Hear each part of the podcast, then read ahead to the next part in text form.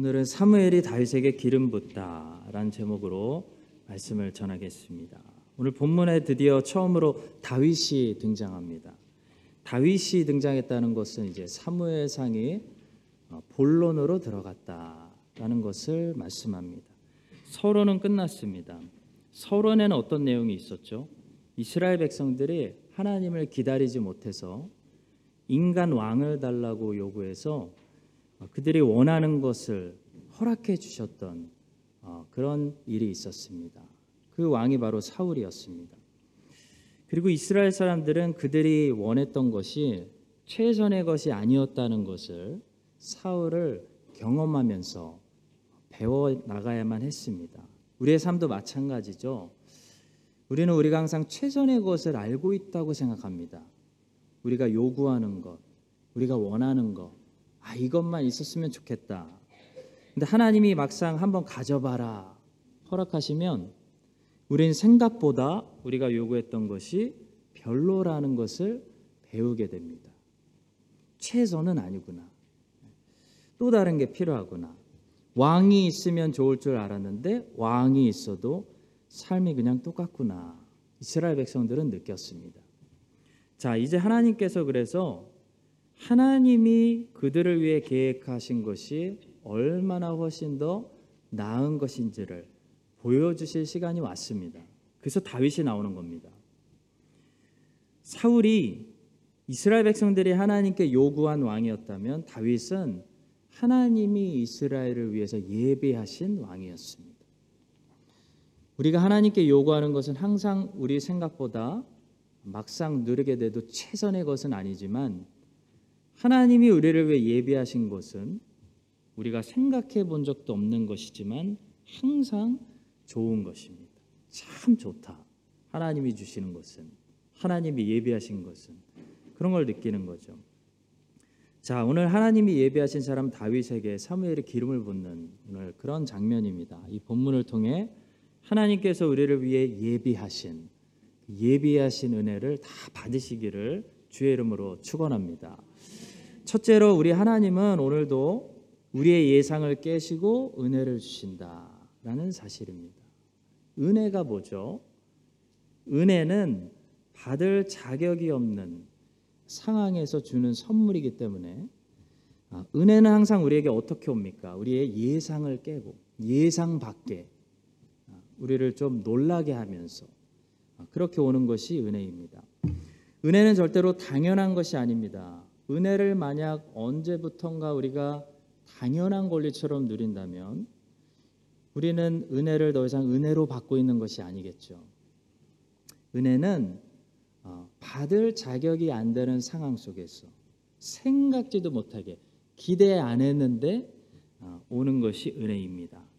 오늘 본문을 보시면 베들레헴 사람들이 사무엘이 그들에게 갑자기 옵니다. 그랬더니 기뻐하기보다는 두려워했습니다. 사무엘이 사울과 서로 등 돌렸다는 사실을 당시 이스라엘 사람들이 다 알게 되었습니다. 그리고 사울 정부가 점점 더 쌍막해지고 여기저기서 감시하고 있다는 그런 상황이었습니다. 그런 상황에서 사무엘이 우리 동네로 온다는 거 이거 만만치 않은 일입니다. 두려운 일입니다. 베들레헴 사람들은 아마도 좋지 않은 예감을 짐작했던 것 같습니다. 그래서 두려운 마음으로 사무엘에게 질문합니다. 4절의 말씀입니다. 사무엘이 여호와의 말씀대로 행하여 베들레헴의 이름에 성읍 장로들이 떨며 그를 영접하여 이르되 평강을 위하여 오시나이까. 여기서 떨며라고 번역된 히브리어 단어는 흔들리다라는 뜻도 있지만 terrified, 겁에 질리다라는 뜻도 가지고 있는 단어입니다. 이 단어가 성경 어디에서 또 쓰였냐면 다윗의 아들 아도니아가 다윗의 허락도 없이 자기가 다음 왕이 되려고 나라의 고관들을 초청해서 미리 잔치를 했는데요. 근데 다윗이 솔로몬을 왕으로 세워버렸습니다. 그래서 사람들이 솔로몬이 왕이다 외쳤습니다. 근데 그 소리를 듣고 아도니아의 잔치에 초대되었던 사람들이 다 놀래가지고 일어나 각자의 길로 돌아갔을 때 이 단어가 거기서 등장합니다. 열왕기상 1장 49절입니다. 아도니아와 함께한 손님들이 다 놀라 terrified 일어나 각기 각 길로 간지라. 아마도 이때 아도니아의 집에 모였던 사람들은 그냥 놀란 정도가 아니라 완전히 겁에 질려서 얼굴이 시퍼렇게 되는 그런 공포를 느꼈던 것 같습니다. 왕의 허락도 없이 자기네들끼리 모여서 아도니아를 새로운 왕으로 인정하는 그런 자리였거든요. 근데 솔로몬이 왕이 된 겁니다. 그러니까 잘못하면 이날 아도니아의 집에 모인 사람들 명단 찾아서 다 수색해서 다 처형시킬 수 있는 그런 상황입니다. 그러니까 이 사람들이 얼마나 두려워했을지 간담이 녹았을지 상상할 수 있는 거죠. 자, 그런데 이런 두려움을 베들레헴 사람들이 사무엘을 봤을 때 느꼈다. 그런 말씀입니다. 베들레헴 사람들은 사무엘이 오는 걸 보고 이제 사울이 우리 다 죽이는 거 아니야? 무슨 일 있는 거 아니야? 두려워했다. 그런 말씀입니다. 자, 베들레헴 사람들이 떨었다는 이 히브리어가 성경 또 어디에서 사용됐냐면 창세기 42장 28절에서 요셉의 형들이 애굽으로 곡식 사러 갔다가 다시 가나안 땅으로 돌아왔을 때 그 가나안 땅에 거의 도착해서 자루를 열어봤는데요. 그 자루 속 안에 돈이 그대로 있었습니다. 애굽의 총리 되는 사람에게 안 그래도 정탐꾼으로 오해받고 지금 돌아오는 길인데 이제 완전히 사기꾼으로 거짓말하는 사람들로 낙인 찍히게 되었다는 것을 형들이 알았을 때 이 단어가 등장합니다. 창세기 42장 28절 그가 그 형제에게 말하되 내 돈을 도로 넣었도다 보라 자루 속에 있도다. 이에 그들이 혼이 나서 떨며 서로 돌아보며 말하되 하나님이 어찌하여 이런 일을 우리에게 행하셨는가. 요셉의 형들은 자루 속에 있는 돈을 보는 순간 terrified 완전히 죽는 줄 알았습니다.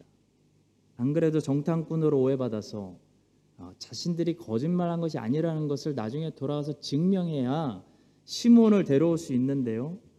큰일 난 거죠. 자, 얼마나 그들이 두려워했을까요? 자, 그런데 사무엘을 보는 베들레헴 사람들이 이 정도의 두려움으로 떨었다.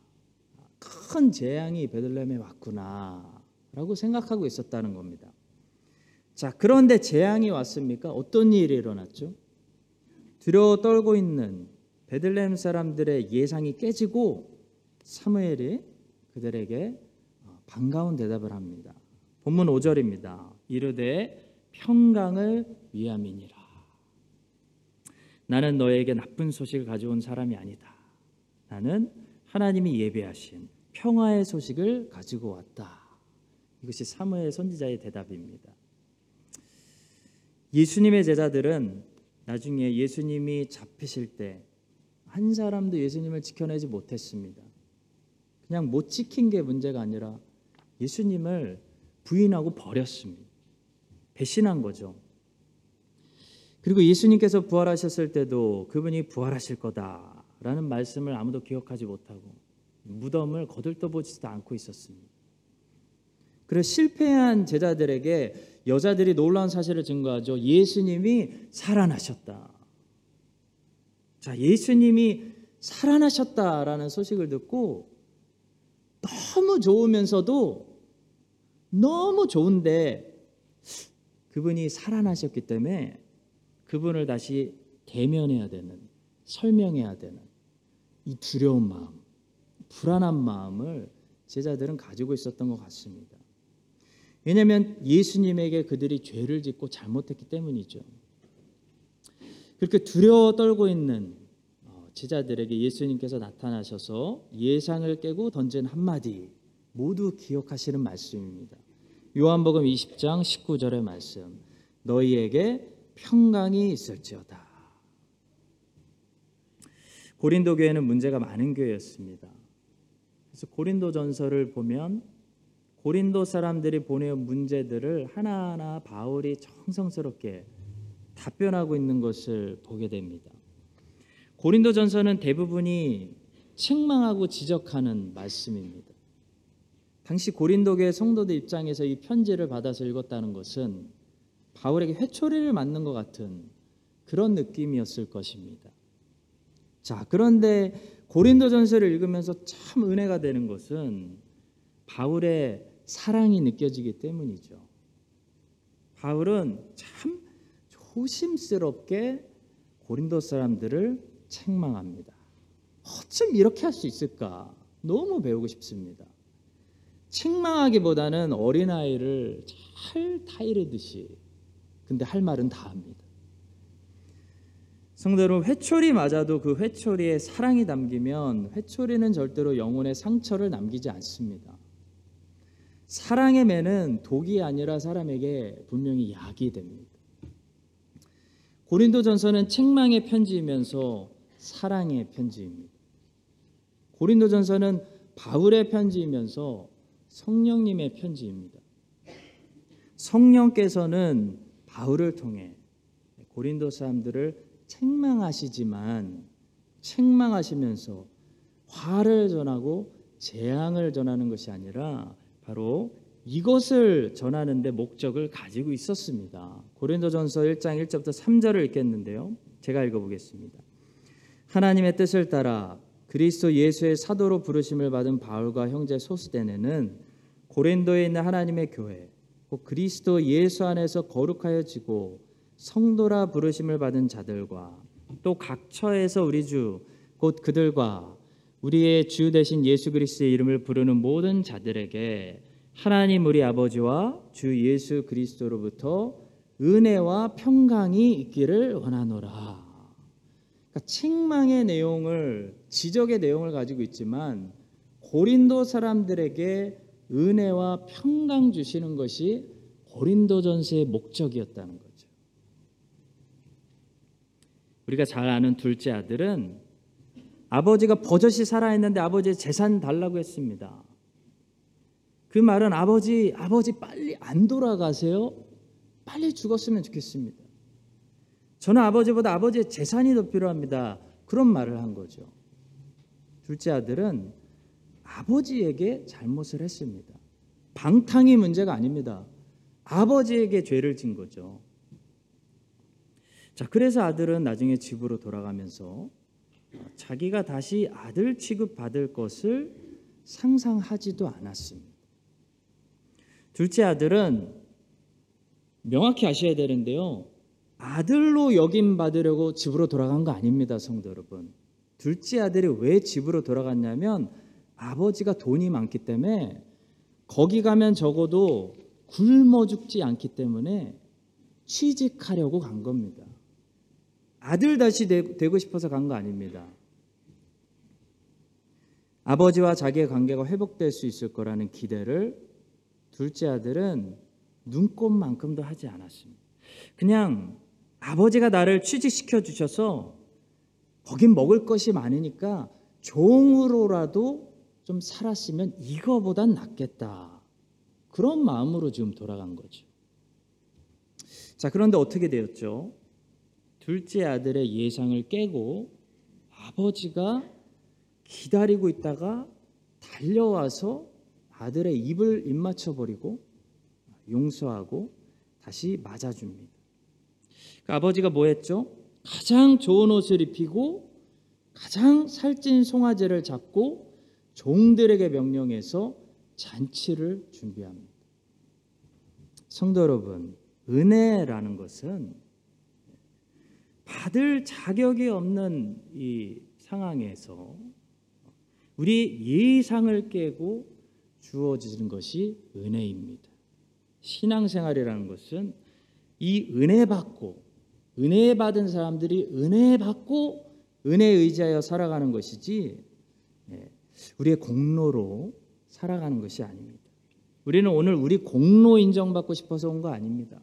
하나님의 은혜가 필요해서 온 것입니다.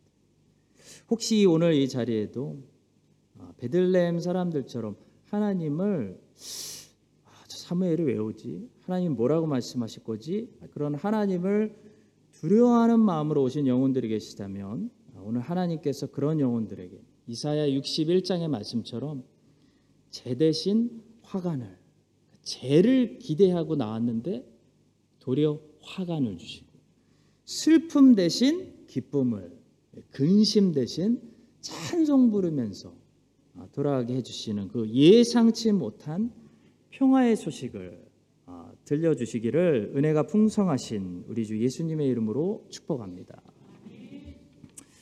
자, 두 번째로 오늘 본문을 통해 우리는 하나님이 어떤 분이신지를 또 배우게 되는데요. 우리 하나님은 완전한 지식으로 우리를 아시는 분이다 라는 사실을 배우게 됩니다.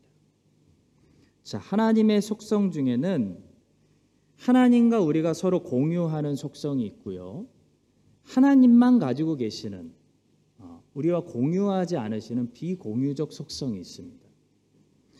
자, 지식이라는 것은 하나님도 가지고 계시지만 우리도 가질 수 있는 공유적인 속성입니다.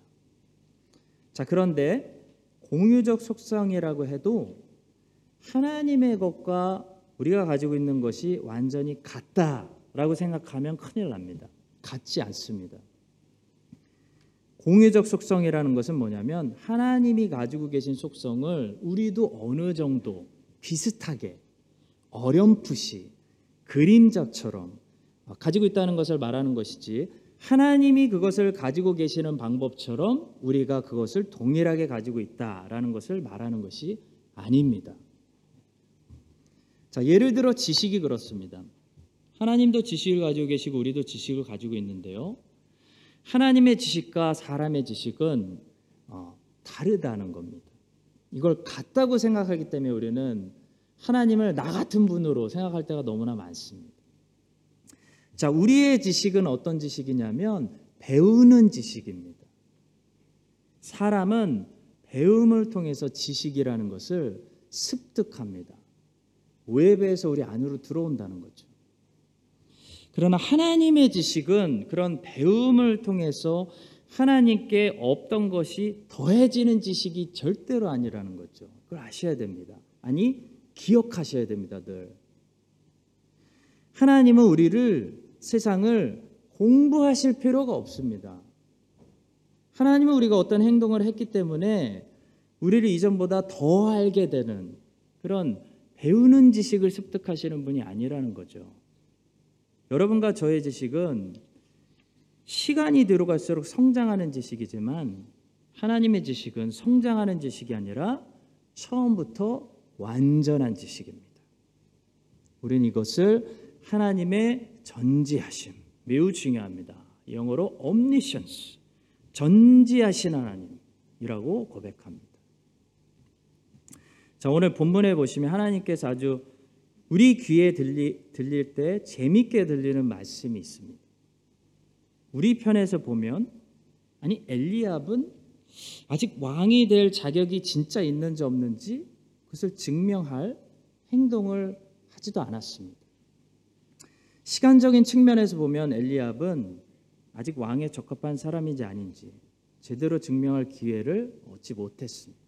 마치 창세기에 보시면 야곱과 에서가 아직 본인들이 어떤 사람인지 증명하기 전에, 뱃속에 있을 때 하나님이 나는 야곱을 택했다, 에서는 미워했다 라고 말라기에서 말씀하는 것과 비슷한 맥락인 거죠. 자, 그런데 하나님께서 사무엘에게 이렇게 말씀하십니다. 7절의 말씀, 여호와께서 사무엘에게 이르시되 그의 용모와 키를 보지 말라, 내가 이미 그를 버렸노라. 내가 보는 것은 사람과 같지 아니하니 사람은 외모를 보거니와 나 여호와는 중심을 보느니라.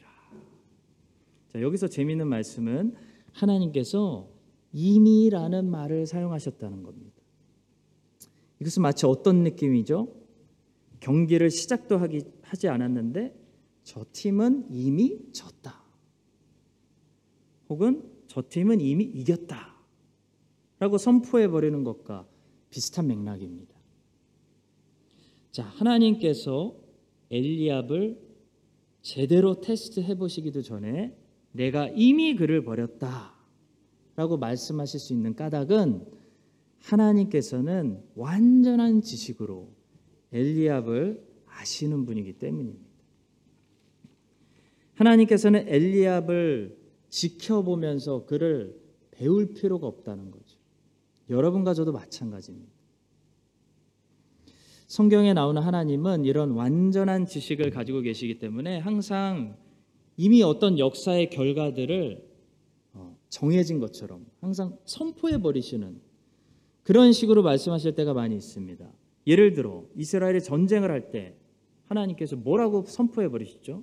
내가 이미 그들을 내 손에 넘겼다. 선포해버리십니다.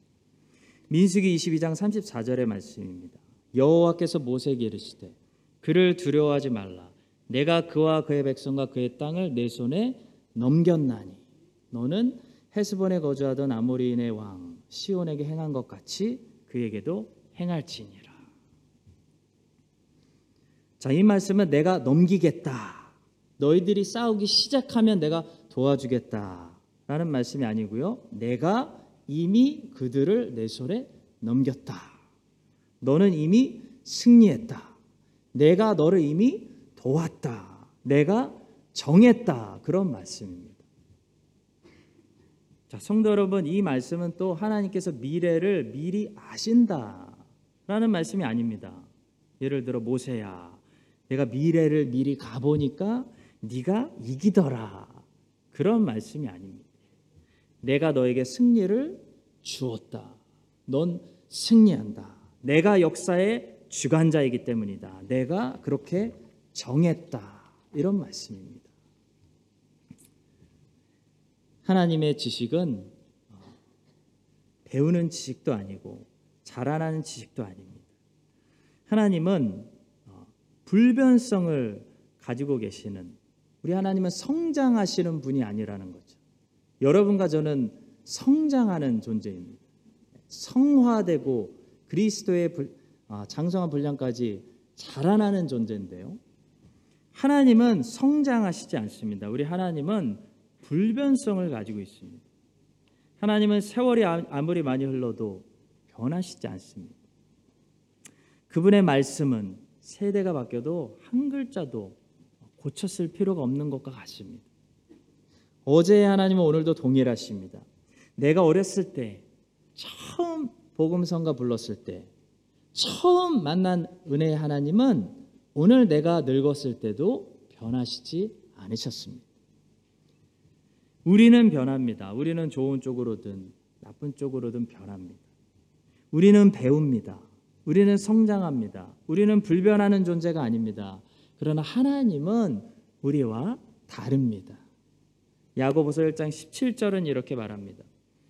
온갖 좋은 은사와 온전한 선물이 다 위로부터 빛들의 아버지께로부터 내려오나니 그는 변함도 없으시고 회전하는 그림자도 없으시니라. 하나님은 시간이라는 공간 안에 들어와 계시는 분이 아니기 때문에 그림자가 없다는 겁니다. 그림자가.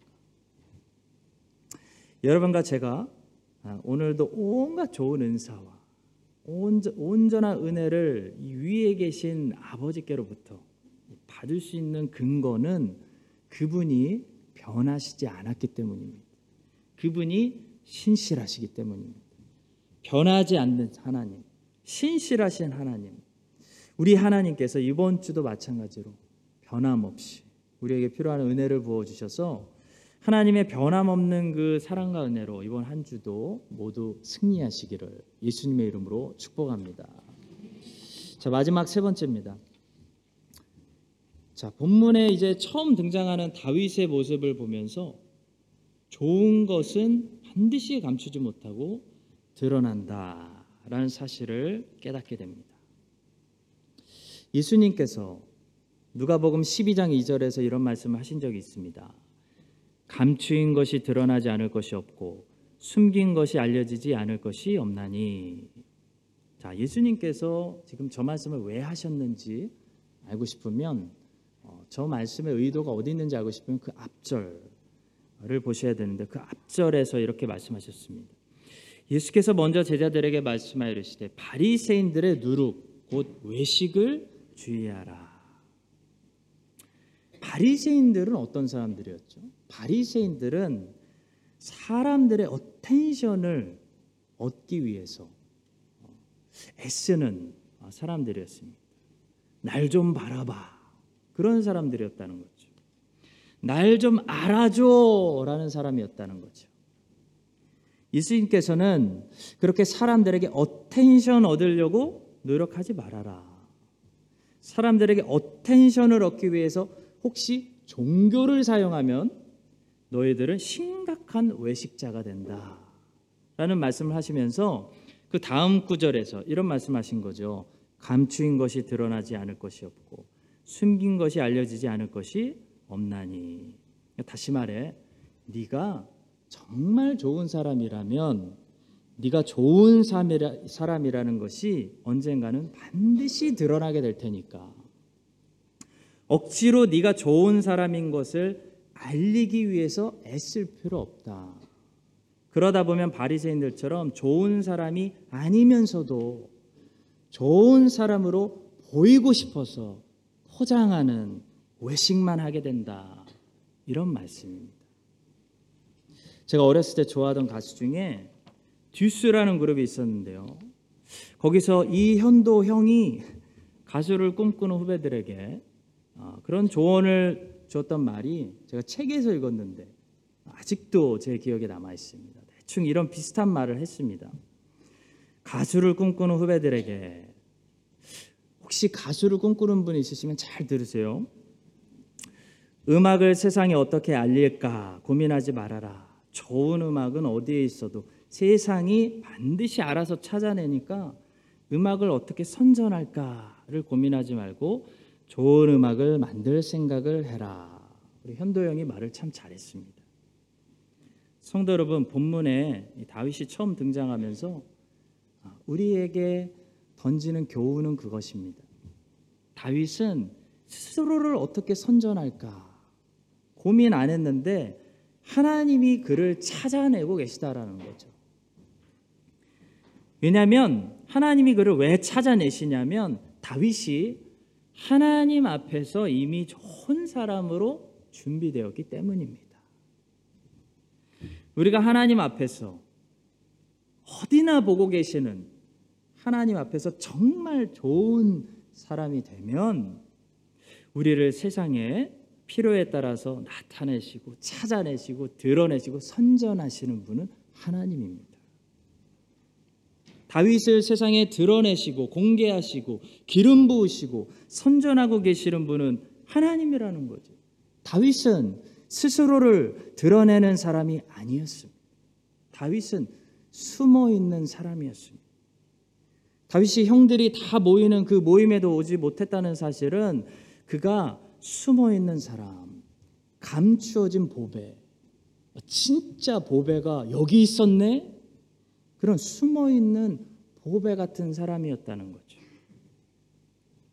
성도 여러분, 좋은 작품을 인생에 잘 준비하고 있는데 그런 생각이 들 때가 있어요. 우리가 살다 보면, 야, 내가 이거를 열심히 준비한다고 해서 의미가 있을까? 하나님이 이걸 쓰실까? 이게 세상에 나올까? 라는 생각 때문에 초조해하거나 걱정하지 마십시오. 사람들은 몰라도 하나님이 여러분을 지켜보고 계시기 때문에, 여러분들의 아침부터 저녁까지의 삶을 하나님이 보고 계시기 때문에 무엇이든지 내가 좋은 작품을 내 인생에서 만들어내면요, 그것을 필요에 따라 드러내시고 선한 덕으로 사용하시는 분은 하나님이십니다. 사랑하는 성도 여러분, 인생은 생각보다 공평합니다. 자기가 뿌린 대로 거두는 것이 인생입니다. 밭은 거짓말을 별로 안 합니다. 콩 심으면 콩 나고, 팥 심으면 팥 내고, 콩을 많이 열심히 심으면 많이 냅니다. 다윗은 사람들이 보지 않았지만, 사람들이 보든지 안 보든지 좋은 작품이 되기 위해서 오랜 시간을 준비했습니다. 시를 쓰고 찬송을 부르고 물매를 매일 던지고 양들을 정성껏 돌봤습니다. 그가 같이 다윗같이 성품적으로나 신앙적으로나 실력으로나 다윗같이 뛰어난 사람이, 준비된 사람이 뚜껑 열어보니 이스라엘에 없었습니다. 그러니까 하나님께서 이제 다윗을 세상에 드러내십니다. 기름 부으십니다. 자, 그런 찾아내시고 드러내시는 하나님을 우리가 보면서 여러분과 저도 세상 사람들이 하는 것처럼 좋은 작품이 아니면서도 스스로 선전하는 일에만 그런 몰두하는 것이 아니라 목동 다윗처럼 진짜로 내가 좋은 사람, 좋은 신앙인, 좋은 인생, 좋은 작품이 되도록 하나님의 눈앞에서 매일 우리가 다듬어질 때 하나님께서 여러분과 저를 필요에 따라 세상에 드러내시고 하나님의 영광을 위해서 쓰임받는 그런 도구가 되게 하여 주시기를, 오늘도 우리를 아무도 보지 않는 곳에서도 지켜보고 계시는 예수 그리스도의 이름으로 축원합니다. 기도하겠습니다. 하나님 아버지, 바리새인들처럼 스스로를 선전하기 위해서 종교마저 사용하는, 외식하는 자들이 되지 않게 하시고 다윗처럼 매일 물매를 던지고 매일 시와 찬양으로 하나님을 예배하고 매일 양들을 정성껏 돌보는 숨은 보배가 되게 하여 주시옵소서. 하나님은 변하지 않으시고 흔들리지 않으시니 변하는 우리가 오늘도 하나님께 기대어서 삽니다. 오늘도 우리의 예상을 깨고 우리의 두려움이 변하여 즐거움이 되게 하시고 그리스도 예수 안에 있는 은혜를 허락하여 주시옵소서. 예수 그리스도의 이름으로 기도합니다. 아멘. 지금은 평강의 왕이신 예수 그리스도의 은혜와 변하지 않으시고 회전하는 그림자도 없으신 아버지 하나님의 신실하신 사랑과 우리의 슬픔을 오늘도 다시 한번 춤으로 바꾸시는 성령 하나님의 교통하심이 오늘 말씀을 듣고 다시 세상을 향해 힘차게 걸어가는 주께서 구속하신 사랑하시는 모든 자녀들 위해 이제부터 영원까지 함께 하시기를 간절히 축원드립니다. 아멘.